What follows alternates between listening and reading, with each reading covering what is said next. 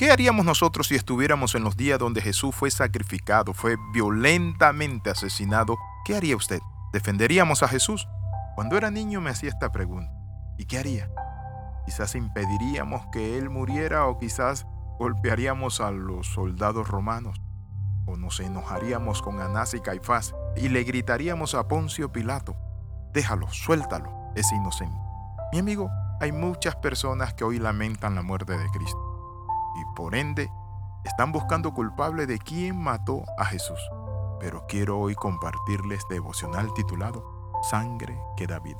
En el libro de Hebreos capítulo 9 versículo 22 dice, y casi todo es purificado según la ley con sangre, y sin derramamiento de sangre no hay remisión de pecado. Cuando hablamos de la muerte de Cristo tenemos que entender que Él murió por nuestros pecados, que no lo mataron los romanos, Anás, Caifás, los judíos, que tenemos que entender que Él se entregó. Por eso hoy vamos a compartir esta palabra.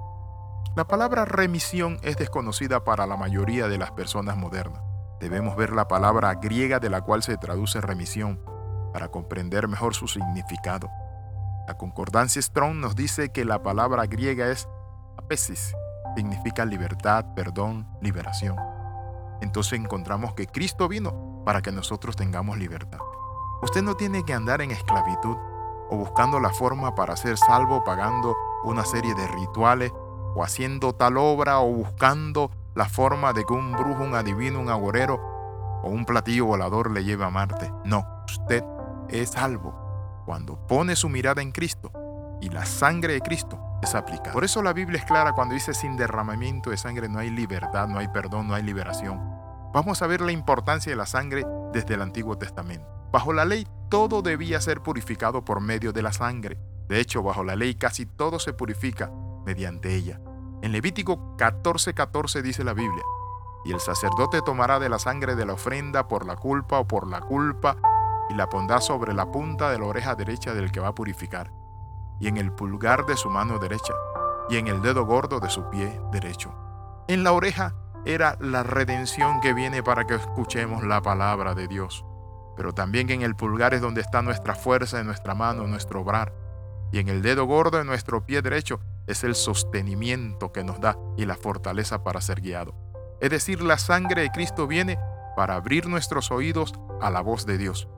En segundo lugar, para llevarnos a hacer obras que agradan al Padre, no por nosotros mismos, sino porque Él nos ha redimido.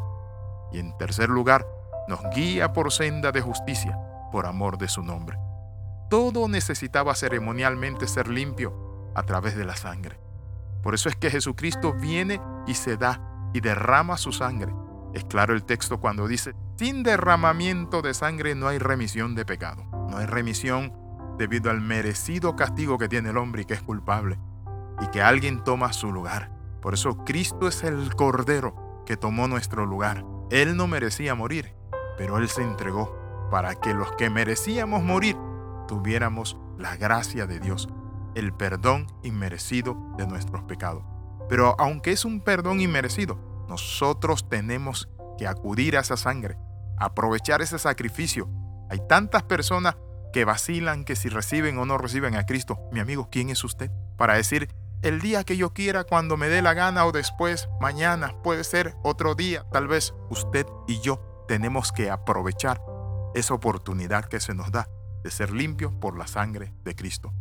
Esta es la razón por la cual la sangre tiene poder redentor. En Levítico 17:11 dice, Por la vida del animal el alma está en la sangre, y os la he dado sobre el altar para hacer expiación por vuestras almas, porque es la sangre la que hace expiación en razón de la vida. Ella representa eso, la vida. Por eso en Romanos 3:24 al 26 dice, siendo justificado gratuitamente por su gracia mediante la redención que es en Cristo Jesús, a quien Dios puso como propiciación por la fe en su sangre, para manifestar su justicia, a causa de haber pasado por alto en su paciencia los pecados pasados. Hay tiempos donde las personas viven desenfocadas y viven haciendo énfasis en tantos hombres y mujeres que sirvieron y alabaron a Dios, pero ninguno de ellos derramó su sangre. El único que derramó su sangre y nos limpia de todo pecado es Jesucristo. Por eso cuando Juan el Bautista lo vio dijo, He aquí el Cordero de Dios que quita el pecado del mundo. También el apóstol Juan en el libro de Apocalipsis declara lo siguiente, de una visión gloriosa que tuvo. La Biblia dice, y vi en la mano derecha del que estaba sentado en el trono un libro escrito por dentro y por fuera, sellado con siete sellos. Y vi a un ángel fuerte que pregonaba a gran voz, ¿quién es digno de abrir el libro y desatar sus sellos? Y ninguno, ni en el cielo ni en la tierra debajo de la tierra, podía abrir el libro ni aún mirarlo. Y lloraba yo mucho porque no se había hallado a ninguno de abrir el libro, ni leerlo, ni de mirarlo. Y uno de los ancianos me dijo, no llores, he aquí que el león de la tribu de Judá, la raíz de David, ha vencido para abrir el libro y desatar sus siete sellos. Y miré, y vi en medio del trono y de los cuatro seres vivientes y en medio de los ancianos, estaba en pie un cordero inmolado. Cuando hablamos de un cordero inmolado, era un cordero que había sido sacrificado un cordero que su sangre había sido derramada. Esa es la redención. Por eso cuando hablamos de la muerte de Cristo, nos dignifica, nos lava, nos limpia, nos da esperanza y nos garantiza una patria celestial por medio de lo que Él hizo en esa cruz. Mi amigo, ese es el Cordero de Dios que es digno de ser alabado. Por eso somos cristianos, porque servimos, seguimos a Cristo Jesús, el Cordero Redentor, nuestro Dios, nuestro Rey de Reyes, que viene por segunda vez a la tierra. Así que en esta hora quiero invitarle para que usted abra su corazón a Jesús como Rey soberano de su vida, para que su sangre le limpie. Padre mío, entra en mi corazón.